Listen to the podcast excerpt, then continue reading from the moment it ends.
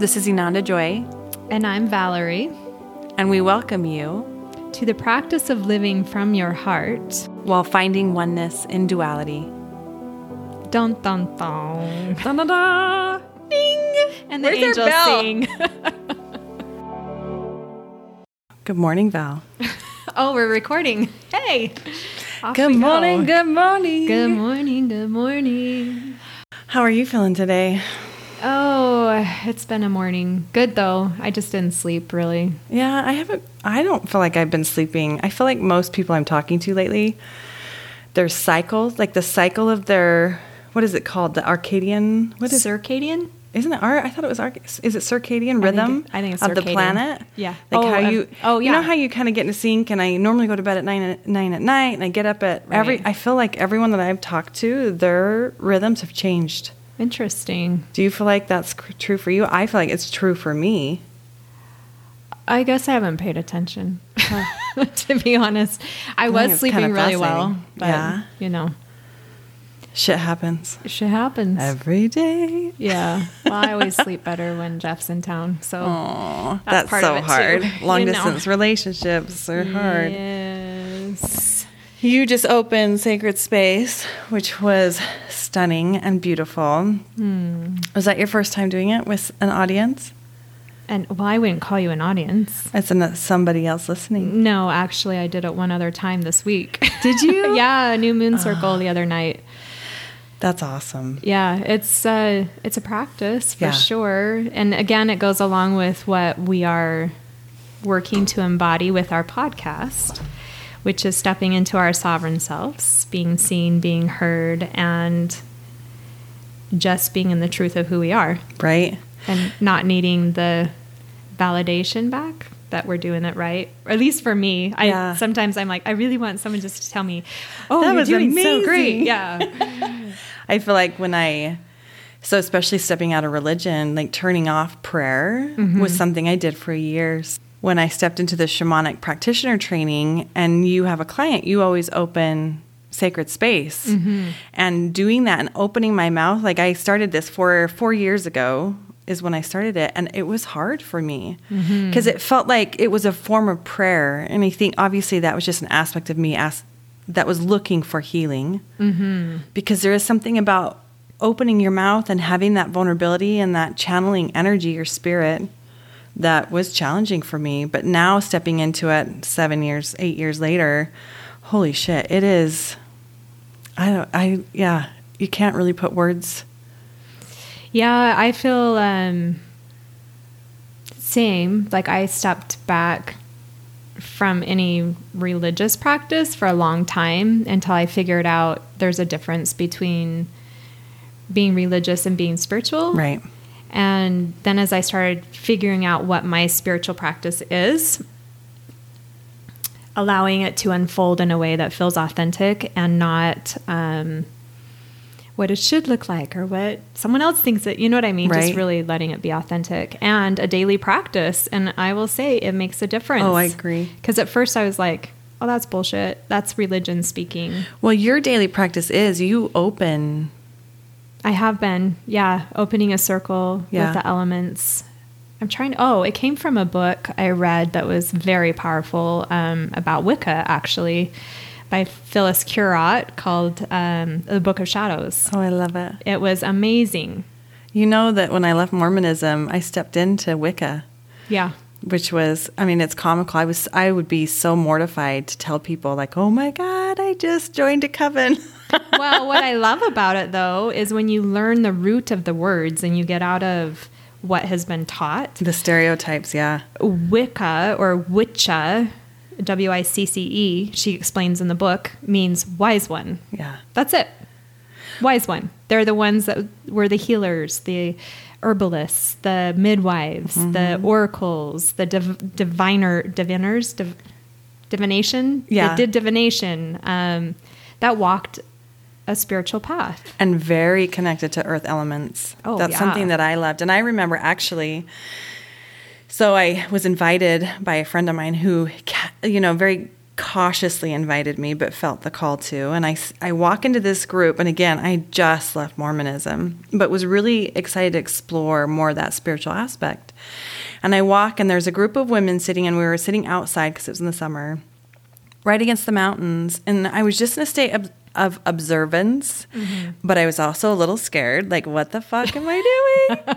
and I have never seen, like, stepping in a group of women that were holding their power and int- and very clear with their intention and very cautious with their intention like the integrity that they held and the magic they were creating together wow like that was that blew me away and this segues into what we're going to talk about which is really the sacred and divine feminine that we kind of talked about in our last podcast that i think is asking to be spoken to today. Mm-hmm. It's funny, my body's starting to get shaky.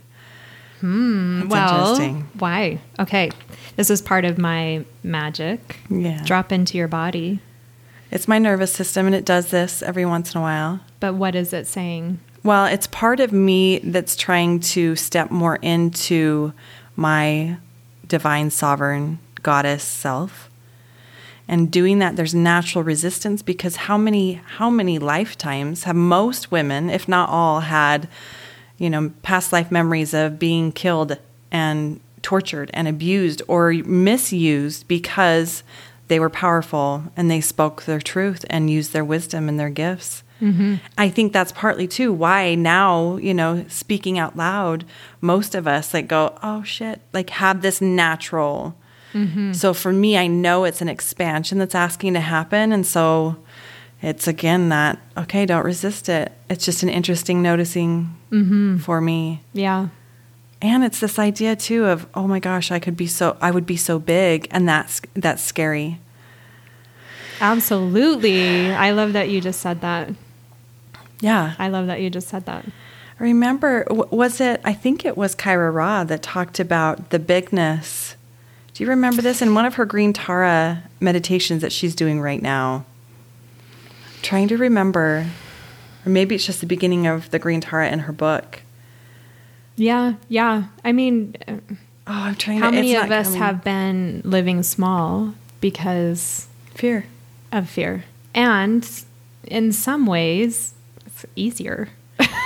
you know what I mean? Until it's not. Yeah. It, it's easier until it's not. Well, that's one of the things I love about you is, oh, you feel scared? Hmm. Maybe that means you should go jump into that. It's like, wow. no, I feel scared, so I should I should shrink away from Nope. Well, you know, it's I think it's it's a journey, it's a path, and it's okay. It's okay to be in a space of I'm not quite ready. That's all right. Yeah, honoring and, honoring, yeah, honoring where, you're, where you're at. However, I remember that Teal Swan talked about this uh-huh. that we do have a tendency to think that something feels good, and that is then our sign. Oh, this feels better for me just to stay at home and not go to whatever it is that you're going to. Right.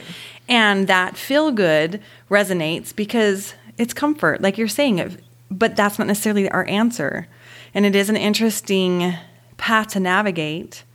Okay, is this feel good because I shouldn't step into this, or does this feel good because it's comfortable and I, I am afraid? Yeah. Well, and no one can answer that but you or me, uh, whoever the individual is, right? Yeah. It's a it's a journey inward. Yeah. Which I believe is the path of living the sovereign self. Mm-hmm. Is learning how to journey inward to your own truth to your own practice of who you are on a daily basis. Agreed. How you connect to whatever is meaningful to you. And I don't even want to put words into that because it's so different for everyone. What is the meaning for you and how do you connect to it? You know. When you say what is the meaning, what do you mean? What is the, the big meaning? the big like the big outs outside of you or not outside of you bigger than you like source. So you so exam for example okay. how do i connect to spirit every day? Because my belief is i am spirit in form. So if that's my belief what's my practice in support of my belief?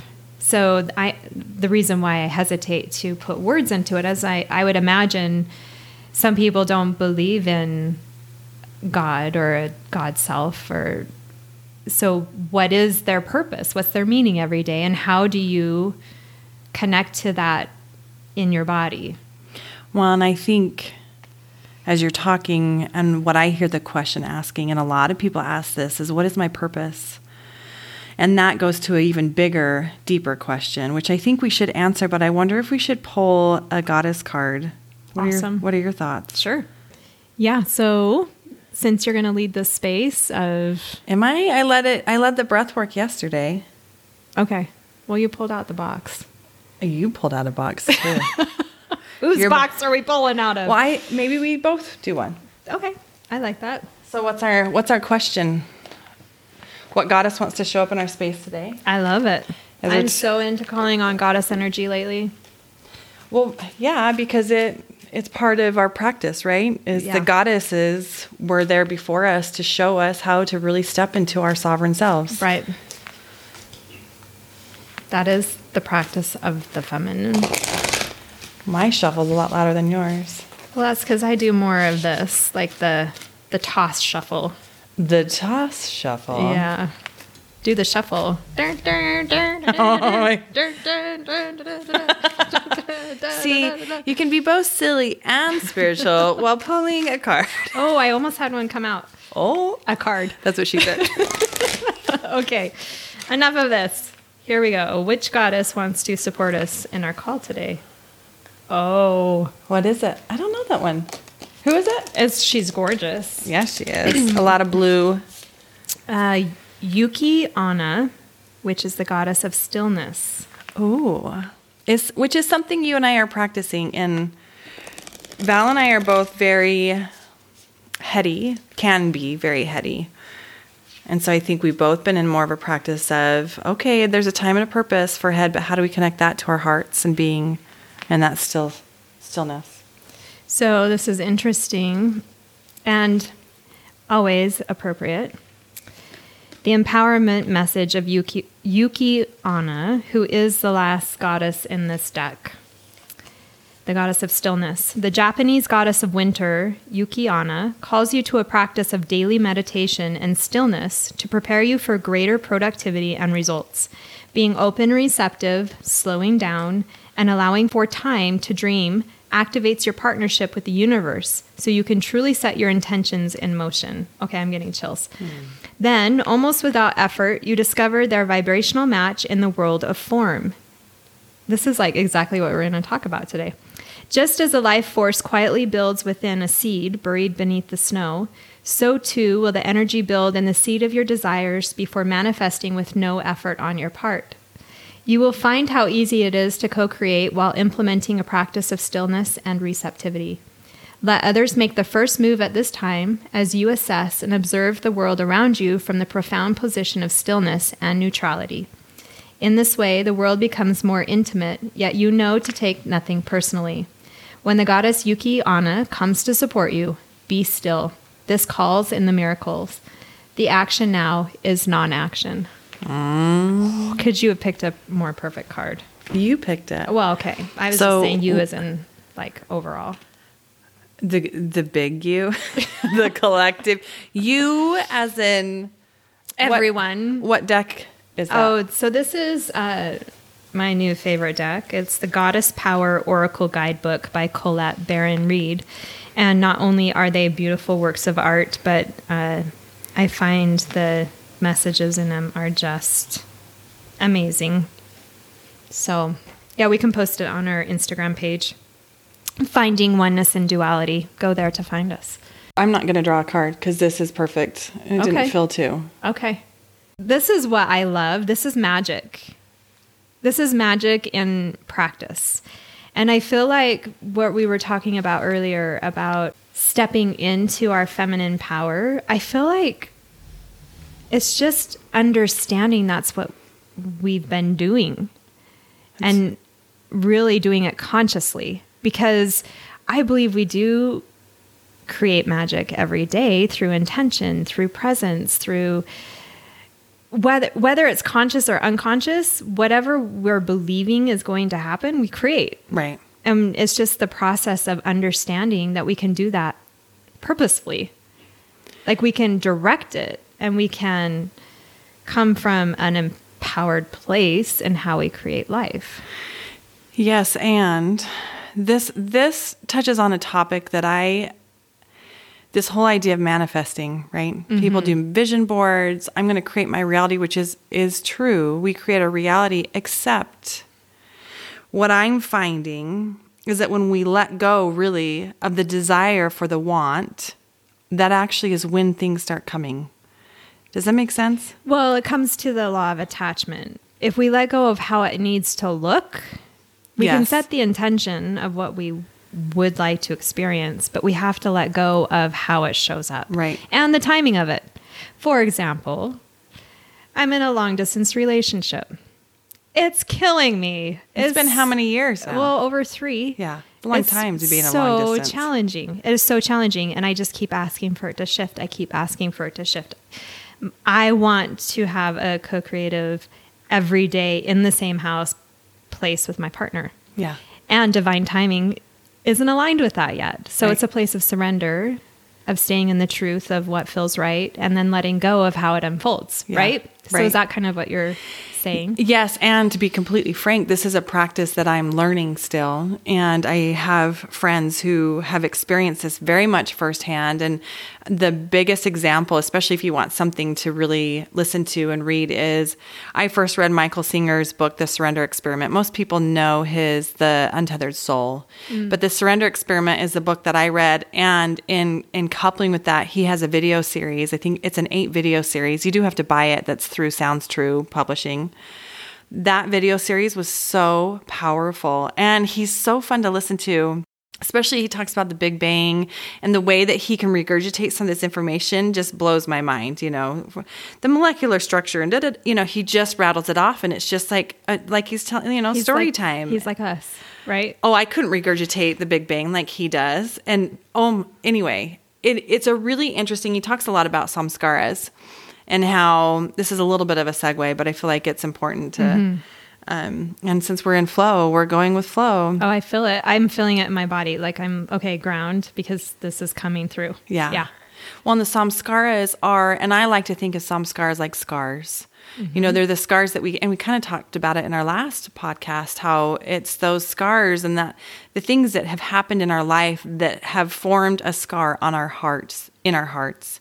And because of that, it now creates those filters that hits up against our scars. So every time something happens that triggers this instance that I had as a child, I'm going to react from that space. And and Michael Singer talks about it like a river that are you know we have this beautiful river that just flows and water just flows naturally you know there's nothing it doesn't need to have a current it doesn't need to have these different aspects and our samskaras will come in like rocks and now the water has to go around it or it splashes up against it and creates different kind of currents which for me, I like being the eye, the feeling of the calm in the tornado, the hurricane, tornado, whatever you want to call it.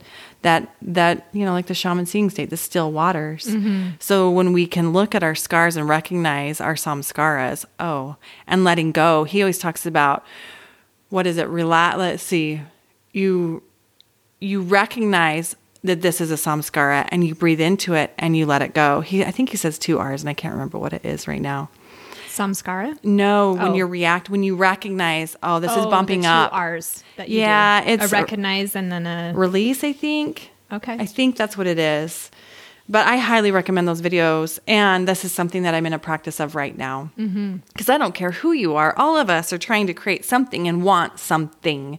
This is why I'm not a big believer on vision boards. Side note because like you said you're holding on to a vision of something what it needs to look like right and in all reality if you pull in your higher essential self it can see from so much you know a, a different elevation and different view and you may not be able to see that in the current viewpoint from where you're standing right now and what could be coming in is so much greater and so much more beautiful than what you could vision in this now moment. Mm-hmm. So letting it go allows for whatever to come in in a divine, beautiful way. And like you said, yes, I can hold on to the idea of, for me, my soul's purpose has always been to help others, to help empower others. I've seen myself speaking on stage in front of thousands of people, which is a interesting thing to a acknowledge to all of you right now because it's kind of one of those holy shit this is something i felt for years coming in. Mm-hmm. but it it's that essence of this is who i feel like i am what i feel like my purpose my calling is on this planet how it unfolds i have no idea. Mm-hmm. so i'm surrendering. Oh it felt to write a book. I wrote a book and it turned out to be something completely different than i thought Why don't you tell us about your book? Just because you brought it up, just in case people are interested. Well, um, it's not published quite yet, although it's so close. Mm-hmm. well, I closed my doors to a clothing business that I owned for 11 years and was surprised at the timing when it felt to close it and went through a huge mourning phase. You know, this was something that I put a lot of time and energy into and trusted my gut, surrendered, did did all the things that I thought I should do until one day it was, you know, it felt to close. And in that space, you know, as I'm sitting in this place, new place of surrender and all right, spirit, what's next? What do I do? It felt to write a book. So I started writing, and what it turned into be was love and the spaces in between.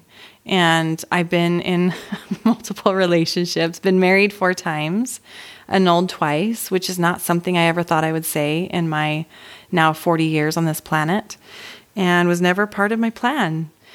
However, I've learned a ton through different relationships, and some of them were extremely challenging. One, you know, Val's been with me since for through most of my relationships, and one was a very challenging relationship actually for all the people in my life, and he had borderline personality disorder, and it was it was definitely challenging. So mm-hmm. in this book, I am very raw and vulnerable about my experiences. I have changed all the names for some anonymity because it's my story, right? And from my my perspective. So I did that. That's amazing. And as it comes available, we can let people know where to find it. But what I'm what I love that I'm hearing It'll be on Amazon in a few weeks. So there you go. Okay, Amazon.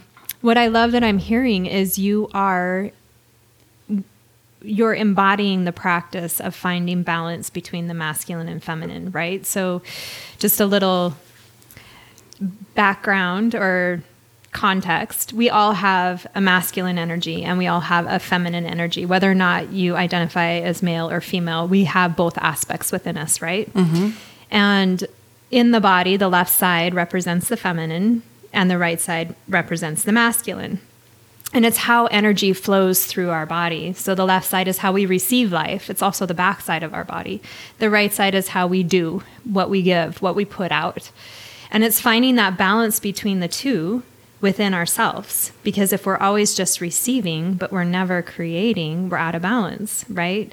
And if all we do is do, and we never take the time to slow down into stillness and let our intuitive side become active to receive, mm-hmm. then who's directing the doer? Right. It's just that that the head, the the brain, the mental aspect, there's no balance there. So it's the practice of embodying both. And I loved that in your sharing your experience, you did that. You were living by intuition, you were following where you felt guided, but the point was is you felt guided and then you took action. A lot of times I feel like I've just been all action oriented like that's how I was raised. That's the paradigm I came from. Like, check these boxes, do A, B, C, and D, and you will get, you know, eternal salvation, whatever. Right.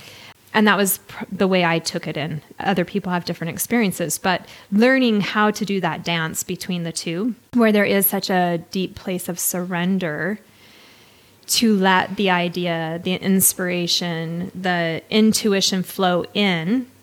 And then that comes through the feminine side and then it's given to the masculine side to then do, create. Mm-hmm.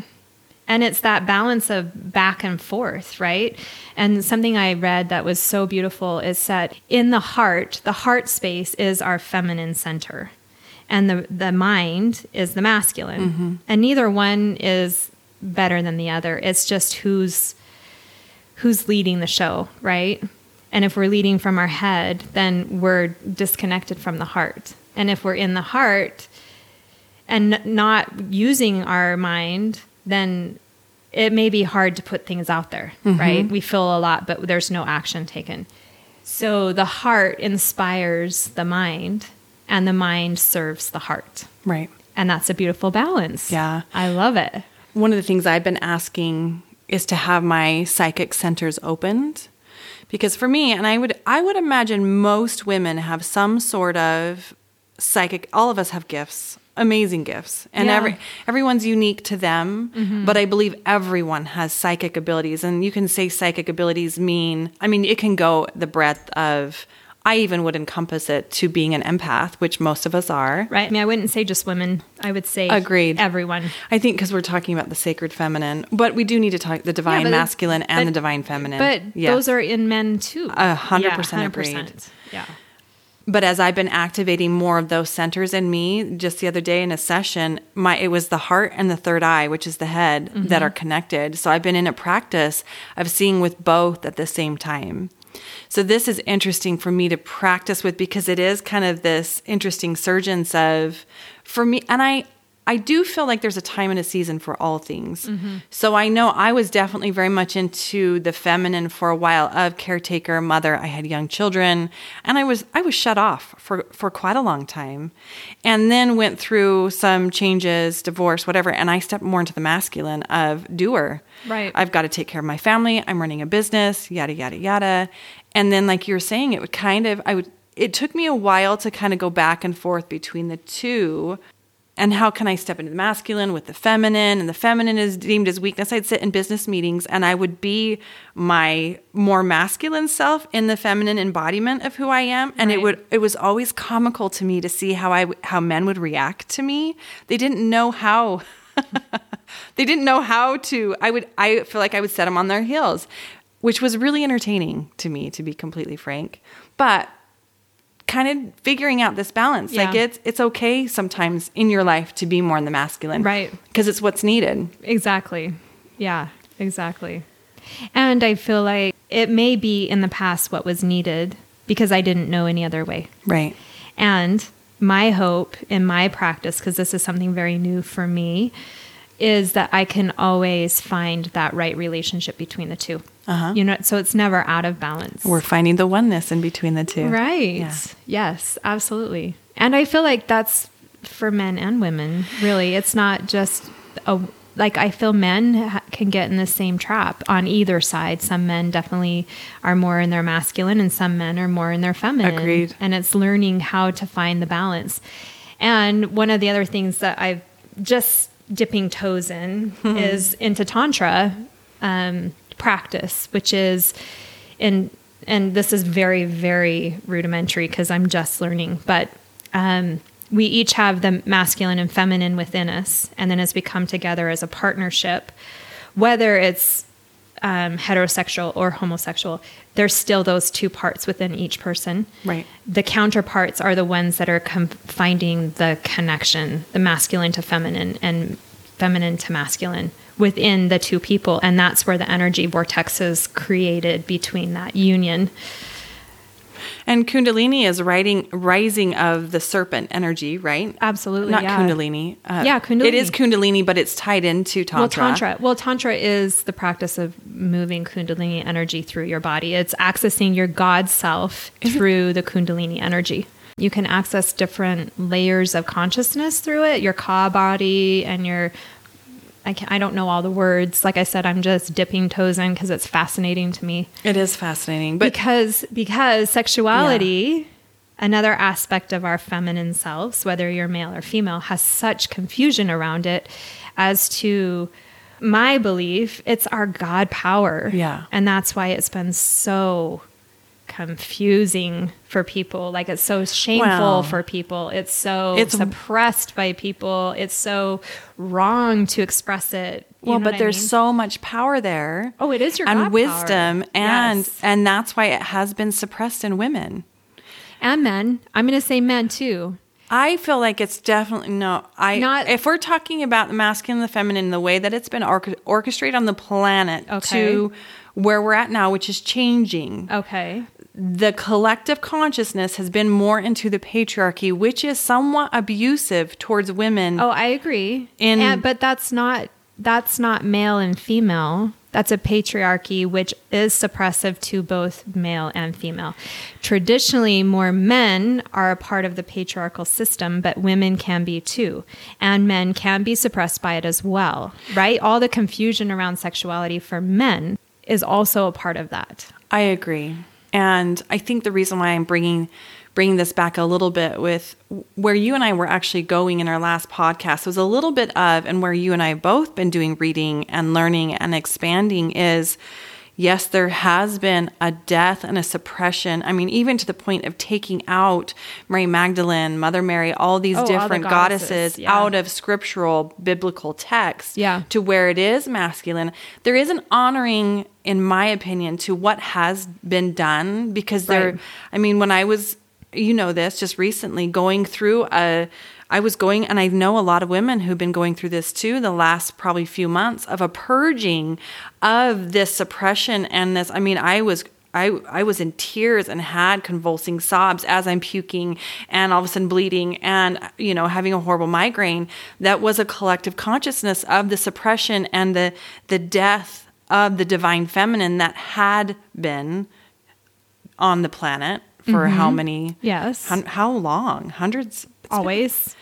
well it's not always because if you go into well, yeah, because Gaia is feminine.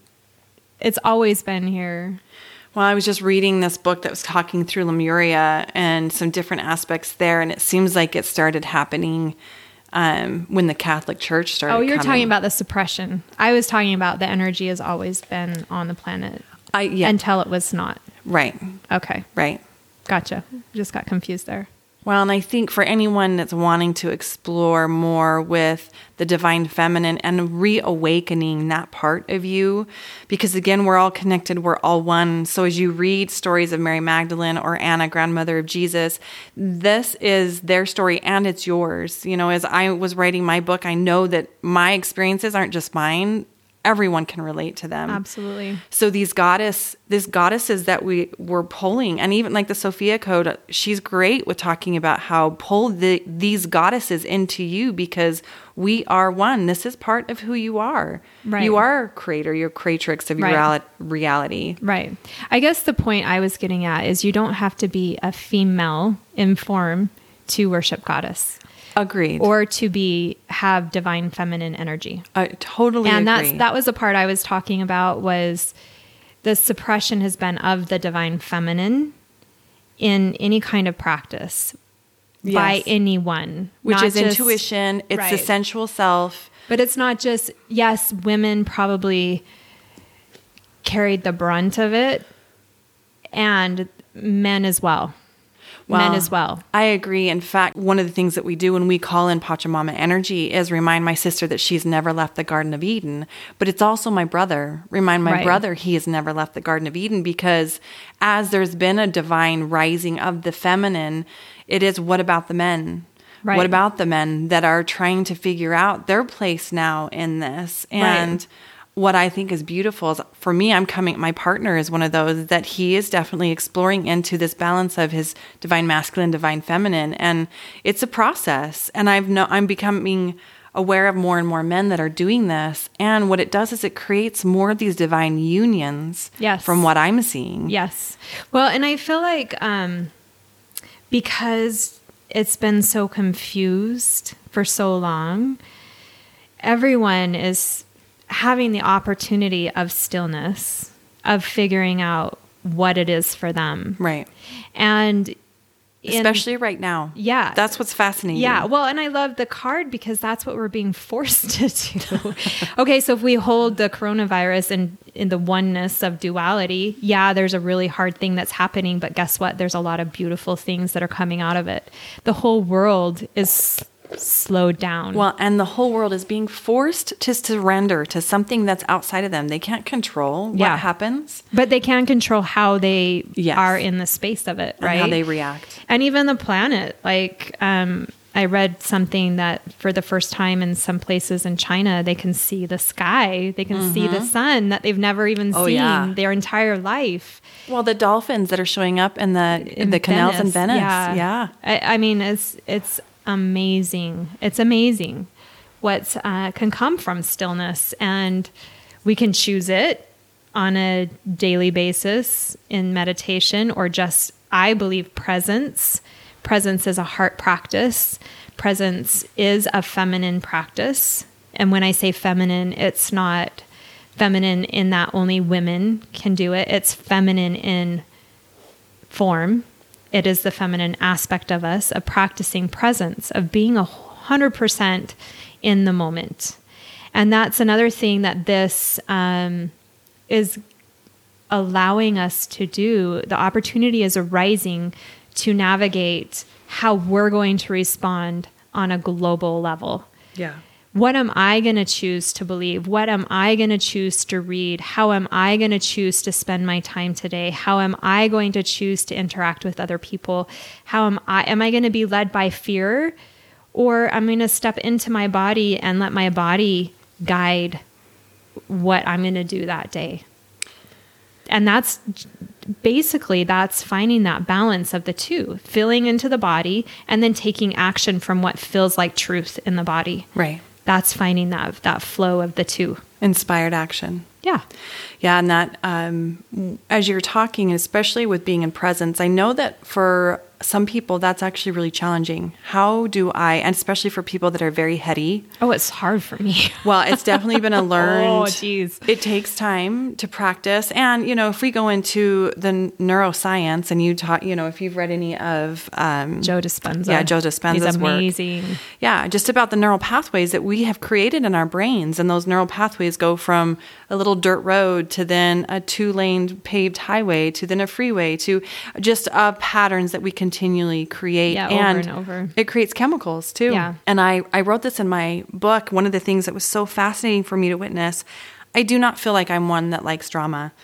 And yet i was in a relationship that was all about drama and it only lasted about nine months. But i remember afterwards and choosing out of that relationship laying in bed one night feeling this surge of emotions come over me and this of like a release of some chemical that craved drama and I went, What in the hell is that? And that was my first embodied understanding of what Joe Dispenza was talking about. Holy mm. shit. Like these programs that we run in our brain, whether they're there's something that we're reacting to because of an environment that we're currently in, or it's something we're creating, you know, Right. emotional eating is one. You know, Right. we, we continue to, and I'm I, that's something that I've, as I had my cheesecake last night, but it, it's definitely a very real thing. So one of the practices for me, if I get, I had, it's been a while since I've been in that space, so I'm really grateful of that heady space of oh, that Oh, spinning space. out.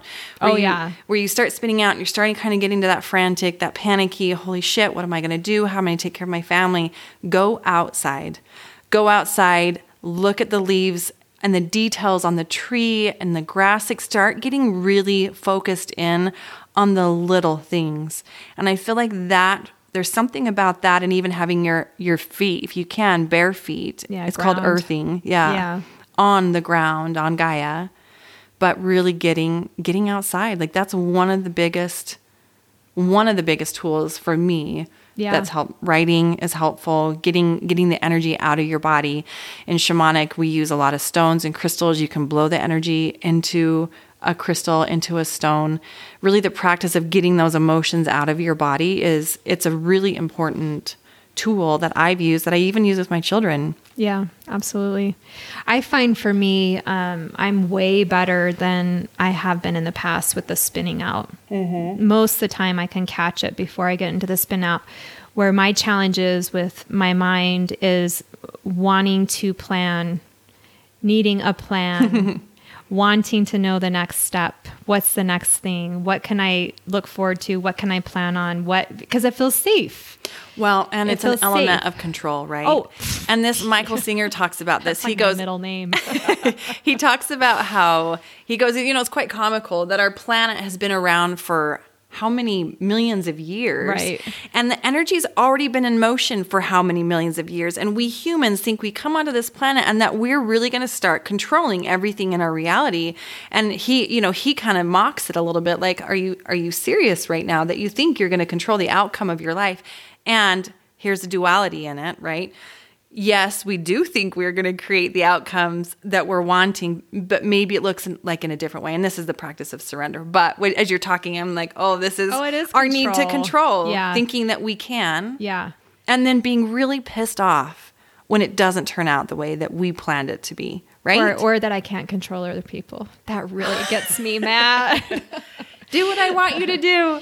Yeah. although, um, this last year, I did a year long program learning about family constellations, which is inherited family um, coping mechanisms. It's like the inherited traits that aren't the physical pieces. It's the the way we respond to tra- stress, the way we cope through hard things, the way we um, get triggered, even. And it can be things like addictive behaviors or it can be the need to control. And one thing I learned about is that was a coping mechanism for me. If I felt like I could control my environment, I could create safety yeah. in a place that I didn't always feel safe. Right. So there's the gift. Right. And why you were choosing into that. Right. Right. And because I'm conscious of it now. Right when I see myself move into needing to control things, I can, and I'm not, I'm working on this. it's getting better. I can go, oh, that's a coping skill. It was a resource in the past, and I can consciously choose a new way. I can let that go, take a deep breath, go outside, ground, release, the need to know the next thing. Yeah. Right. And um, Joe Dispenza actually had a really awesome post the other day on his Instagram where he talked about um, kind of what you were saying, but the the pattern of needing, or no, actually, it was. Um, we we go to the worst case scenario like when in the unknown mm-hmm. we don't know mm-hmm. what's going to happen we start spinning into the worst case scenario and then our body starts releasing hormones and chemicals as if that worst case scenario was happening, which then furthers that thinking. Mm-hmm. So it becomes like this cycle. And we're actually training our bodies to be anxious, depressed, mm. and OCD. And he said if we can see the unknown as a place of creation and nothing can be created outside of the unknown, then it can become an the the unknown can become an adventure. And he wrote it way more beautifully than that. You said it beautifully. Thank you. Um, I think that it gave me a, a, a, pause. Oh wait, that's where creation happens is in the unknown, right? Oh shit, that means I gotta change. oh, change is one of the constants in life. But this this, you know, as you're, how many times have have you or I hit, hit a rock bottom? Have you ever hit a rock bottom? Oh, I think I've had maybe at least five. Yeah. Like where life took a whole different track than I ever expected. Well, and then you're in the worst possible, horrific, like the heart wrenching yeah. place. That ending. Yeah. It's an ending of whatever it was. Yeah. And then what comes out of it? Oh, beautiful beginning. And that's what Every I, time. as you're talking about this, that's what I'm seeing is this, you know, that blackness of no thing is mm-hmm. really when we hit our rock bottom and that darkness that mm-hmm. just is all encompassing and we think, I'm done. Mm-hmm. Do not want to fucking do this anymore. And somehow we do. Mm-hmm. Some people choose not to, but somehow we do. And we come out of it and we end up creating something pretty beautiful. And it becomes now part of our tools mm-hmm. of, you know what, I have been there. I have had depression. I have felt alone in the utterness, despair of feeling alone. And you now connect with other people because of that. And, right, the empathy. Yeah. It makes me think um, Kaia Ra, uh, she wrote this amazing, she, she calls it canonized scripture, really, and it's channeled from the goddess energy. Uh, but it opens with the prayer of the Divine Mother. And um, like we talked about yesterday, if source or all that is is everything, it's also no thing. And right. in the prayer, she says, Take me to that place in your womb where there is no thing, so I can be born anew. And that's kind of that same thing that uh, Joe Dispenza is saying is when we step into that place of void, of the unknown, and complete surrender there, we step into our hearts. Mm-hmm. Then we allow the creation to come up. Well, I don't think it's coincidental that our second chakra, which is our sacral chakra, which is right sacral, did I say that? Yes, yes. sacral. sexuality, creativity. Oh.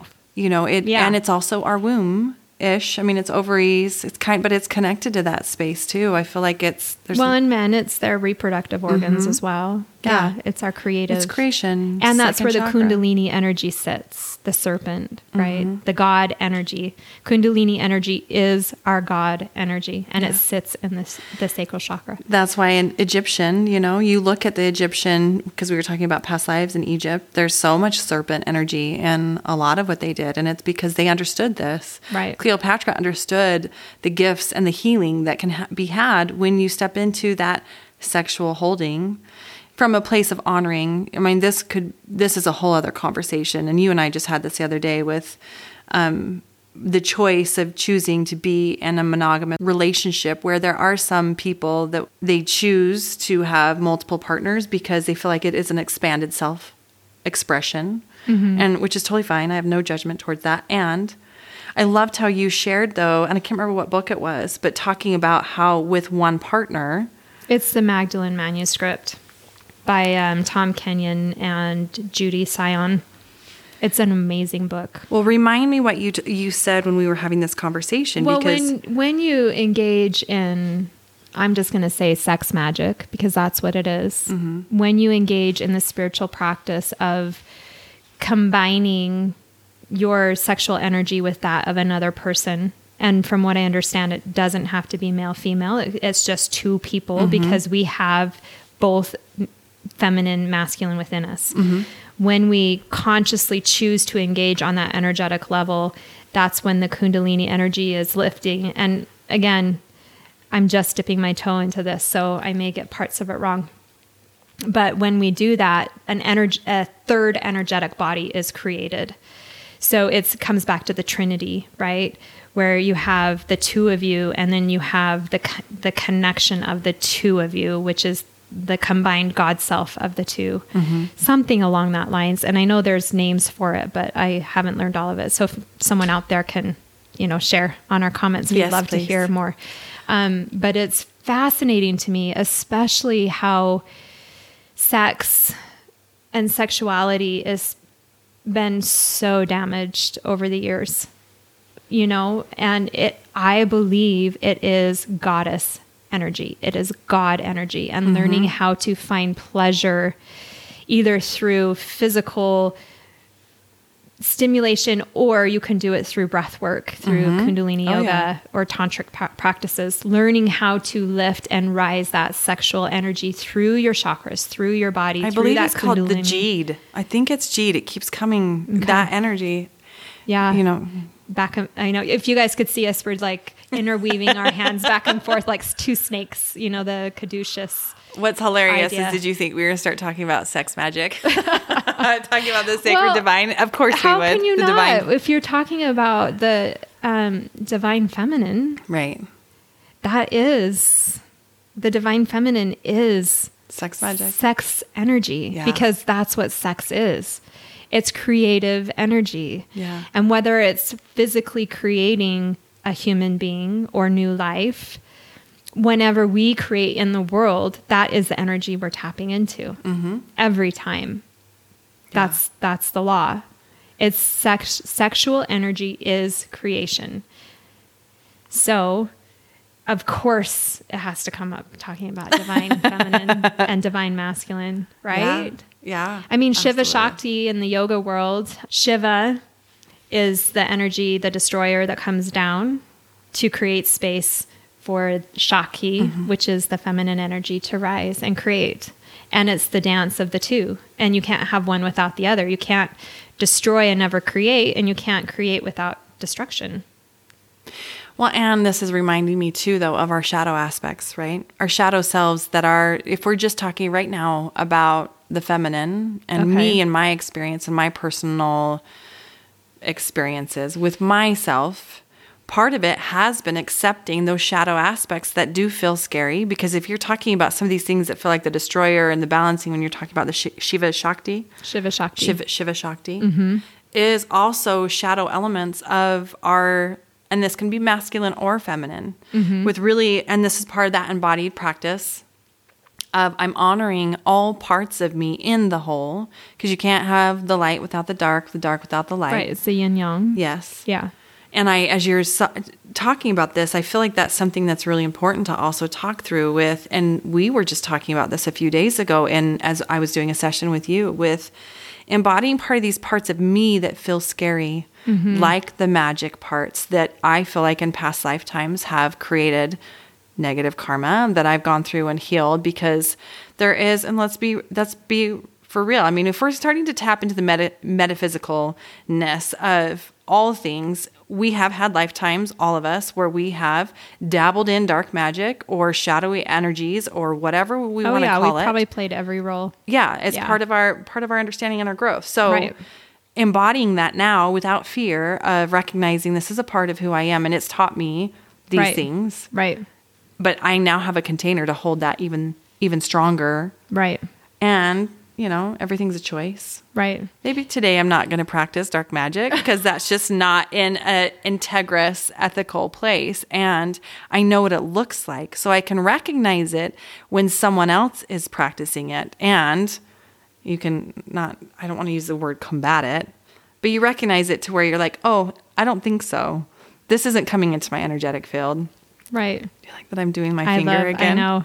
Sometimes I'm like, oh, we got to do a YouTube so we can see the the the movements we're making. Yeah.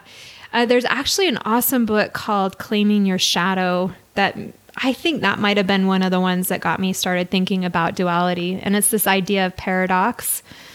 Um, and he talks about duality, light and shadow, right? And we have everyone has both. We have both.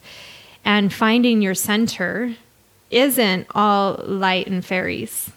Yeah. It's just not. Finding your center is the place of overlap, the paradox of both. Mm-hmm. And finding your center is becoming one with both. Right. It's not, okay, I'm just all light and magic. It's, I'm both. It's being rooted and having wings. Yeah. That's beautiful. But we I feel like in the esoteric community in the I don't know, whatever you want to call a spiritual community, there is the spiritual bypassing piece is just transcending the shadow, transcending the idea that that's a part of who we are. If I just do enough mantras and prayer beads and asanas and down dogs or what, whatever the practice is. If I can just do enough of it, then I will overcome my shadow. Mm-hmm. And I don't believe that to be true. I believe it's finding that place of paradox of holding the space of both. And I really believe that's what Christ consciousness is. I believe that's what Jesus was really teaching is finding the oneness of both. Yeah. So there's no longer a pull into polarity, mm-hmm. right? The oneness and duality. Well, and then feeling that, you know, when you do get pulled, because we all do, then thinking, oh my God, something's wrong with me, or I'm crazy, or what, what, or I'm God's gift to the world and put me on a pedestal and worship me. Right, I'm going to go lick the toilet seats now because I'm immune to a virus. Yeah. Because I don't believe in believe in that. I just had someone the other day that is newer into some of this spiritual energetics and this new verbiage and new language. And one of the things that I feel like, as you're talking about this in a real everyday experience and an, an embodiment of shadow aspect and light aspect, is also this idea of mirrors. Do you know the idea of mirrors? well, That in a I know my idea of mirrors is that they're showing me my shit. Okay. It's a reflection of me. That's how I live in relationship. It's how I am in relationship to that person. So uh-huh. whatever comes up is mine to look at. Do you feel like that's always the case? Yes, I do. I agree and I disagree. And this is where I think there's spiritual bypassing that happens because what happens, I feel like, and I have found in some experiences, depending on who you're talking with. So somebody who believes and sits in the place like you're talking about, oh, if I if I sit and do X, Y, and Z, then I'm always going to be in this spiritual place, and you're never really rooted in. That's not what I'm saying. let, let me finish. I'm not saying that's what you're saying. Okay. Okay. Wait. I just want to make sure. Well, I'm agreeing with you, and- I'm also trying to state there are times, however, where the other person needs to take accountability for their actions. But I have no control over that. I have zero control over that. And it's not going to trigger me if I'm not holding something around it. That's my point. Okay, but here we go into spiritual bypassing, and this is my point. I think, and I have experienced, and I have felt that there are people that when, if I were to say, Val, I'm really struggling with, and you and I are actually really good at this. We're getting better, yes. Yeah, I feel like we're pretty damn Okay. good at this. Okay, go And we are getting better. Yes. Like with all relationships. Yes. But I will, hey, I'm triggered, but I've sit, sat here and looked at it because I recognize there's something here for me to look at. And I'm communicating this to you because you're a partner of mine and this is important to me. And then you now, because this is how you're wired and how I've been wired, you take it, look at it, go, you know what? I appreciate you sharing that, whatever it looks like. I don't feel like that's mine. Or I feel like there's pieces here that, yeah, I'm going to look at. There are people though who will, and if I were to say to you, "Hey, this really triggered me," and I recognize that this is an aspect of this. Mm-hmm. However, I'm feeling this from you, or I'm needing this from you because relationships are two sided. Right. There are a lot of people who will deflect and will not take any kind of accountability for their part in that two sidedness. I love that we're having this conversation because we actually had this is real life. Like this really happened between Amanda and I. And I this happens with any. I know, but I don't know if it's a communication style or not, but I'm still going to hold the space that I am not responsible for what you I- are triggered by. I'm not saying that you're responsible, but let's use a friend of mine how Okay. many years ago Okay. that I recognized and saw in my knowing that there was dark magic and some things that were not great okay. that she was doing. right. I could have sat down and had a conversation with her. I knew that if I would have done that, and she was someone that held herself as a more spiritually advanced than me, she would have reflected and said, "That's just a mirror, and those are that's your issue, not mine." But she was she was doing these things, so there wouldn't have been a resolution. Do you does right. that make sense? I think, I guess the part for me is, and this actually was part of our conversation, is it comes to boundaries too, right? Uh huh. yes, you can say, when you do this, it really bothers me. And I'm looking at why it bothers me. And my boundary is, please don't do that anymore. Right. And then the other person has a choice whether or not they're going to honor that boundary or they'll say, no. And then there's a choice, right? Okay, this is my boundary. I'm setting a boundary because I don't like it when, okay, I don't like it when you talk to me in that tone. Not you. I'm saying just generally. So let's say one of my kids Thank God. one of my kids gets a little sassy sometimes and i say a boundary i don't like it when you talk and this isn't the best example because mother child anyway you get you get my drift i have There is a nuance here with boundaries. we actually did this we actually did this and i said when i'm telling you that I'm not responsible for your trigger. That's yours. And I hear what you're saying. I'll look at it for me. And I'm saying this to set a boundary for myself because my my old self would take complete responsibility for all of mm-hmm. it. Where all of a sudden now I am responsible for your trigger. And so my practice was to say, no, that's yours. I'm And- not taking responsibility for how you feel. And thank you for telling me how you feel because who I am, I'll look at that. So most people do not react the way that you do. Really? Right. I'm I'm dead serious, and I would bet listeners listening to this. I know what's up with my fingers today, She's pointing her finger and wagging at me. I love it. and it what you just described as an example is going into that neutral space. I hear you. I Right. validate what you're saying, which is a whole communication piece and therapy, blah blah blah. Yeah. I, I hear you and I validate it, and this is also your issue, so it's not 100% mine, but there's a neutrality in it of taking. You know what? I'll go look at that. I'll see if there's a piece here that is mine. I honor and respect where you're at, and I'm sorry. You know that is your trigger. I can't do anything about that part. Well, and there does come a point where it's like, But you know that's the accountability piece that you just took. Is my point. Well, yes, and there's there's also a piece where I say, "This is who I am," Right. You're and honoring. I'm not, going to change for anyone. And that's claiming a sovereign self, right? And if it doesn't work for you, that's okay. That's a boundary too. Yes, except for I feel like what you just said as an example before what you just said now is a little bit they're bumping up against each other because there are times where it's like, okay, I did look at that. I don't feel like this I'm still in my integrity of who I am. Yeah. And Yeah. I don't feel like I have a piece here. And there Right. are other times where it's, you know what? I actually probably could have handled that a little differently. I'm sorry for my reaction in X, Y, and Z. So I think it's just trying to figure, it is finding, again, stepping into the sovereign self, knowing the self well enough to be able to, and taking enough vulnerability and courage. And I know for me, I communicated to Val my tendency in relationships, especially with females, I will shut off. If I get triggered and if I whatever, and I'm like, oh, you know what? I just don't want that person in my life anymore. That has been, especially as an employer too, I would do that with my employees. And I full on knew it that I did it. And instead of having the conversation, the hard conversation, I would just ignore it and I would turn my head and go the other the other way. So this has been something that's newer and I communicated that to you recently that I honor our relationship and our friendship and I really want to talk through this. And I absolutely love that new practice. So thank you.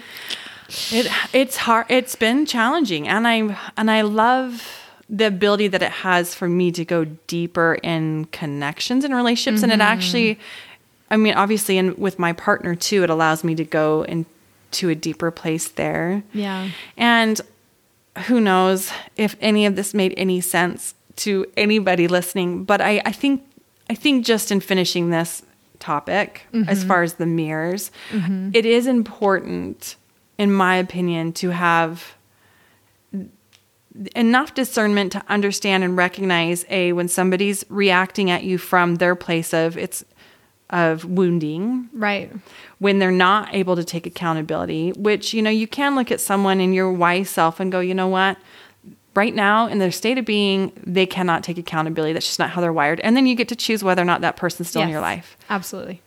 And then there's those places like you're talking about where, guess what? This is who I am. I'm honoring who I am. I've looked at this. This really, I don't feel like I stepped out of my integrity. And sometimes that's hard to hear if the other person's looking for something. And a lot of times in relationships, we do that. I'm feeling X, Y, or Z.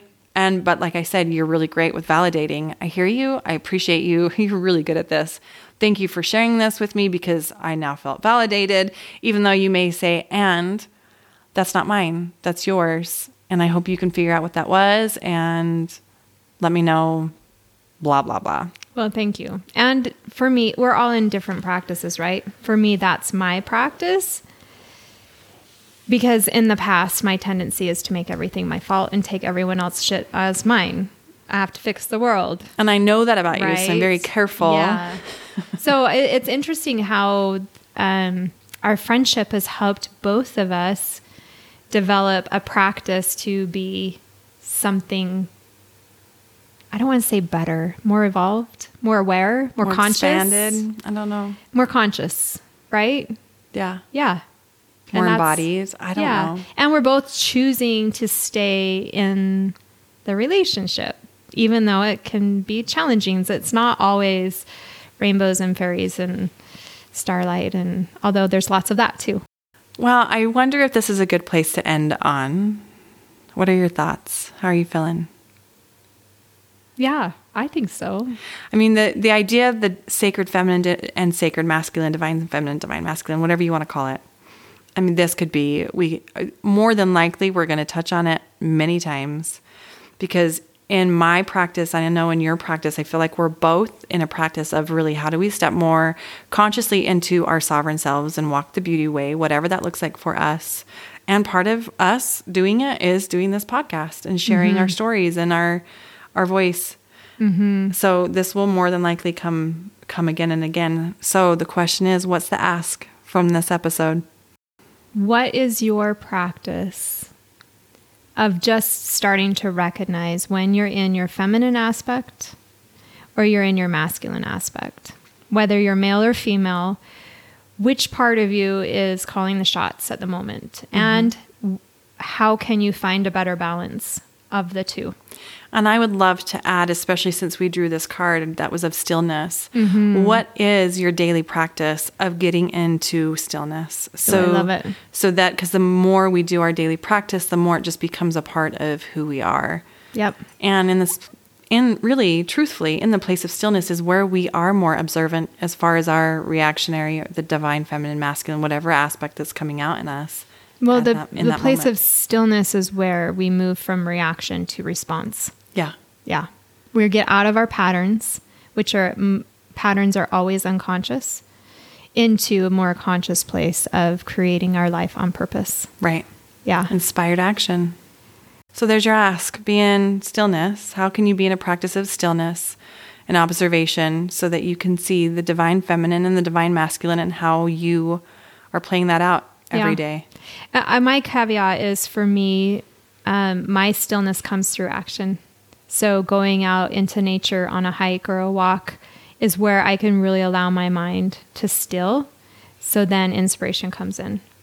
Sitting in meditation for me is sometimes really difficult to get my mind shut the fuck up. Well, and then that comes to knowing yourself well, yeah, enough. yeah. So I just wanted to offer that that being in stillness doesn't mean that your body has to be still. Yeah. It's finding what that looks like for you. And, for me, it's movement. Movement actually brings stillness to my mind so I can drop into my heart. And sometimes it changes. Yeah, for sure. Yeah, I feel like every, I mean, I do feel like a meditation practice for me on a daily basis is extremely important. And sometimes I really need movement. Yeah. Yeah. Yeah, I'm most successful in meditation if I do a breath practice first. That's pretty active to move the energy, and then I can drop into stillness way easier. Um, maybe our next podcast we'll talk about, we'll give an example of a breath meditation. Awesome. Stay tuned for next What? time. Have a beautiful Sunday. Yeah. Yeah, thanks. Thank you so much for joining us today and spending some of your valuable time with us. We hope there was something that you gained in your awareness that you can now share into the world. Remember, you are a divine creator. So, what are you creating today? Come check us out on Instagram, Finding Oneness in Duality. We'd love to hear your feedback. We would just love to hear from you. Please feel free to come check us out. Relationships are two sided, so come be the other side. Finding dot oneness dot in dot do I? it's too long. Thank you so. Okay, you gotta stop laughing.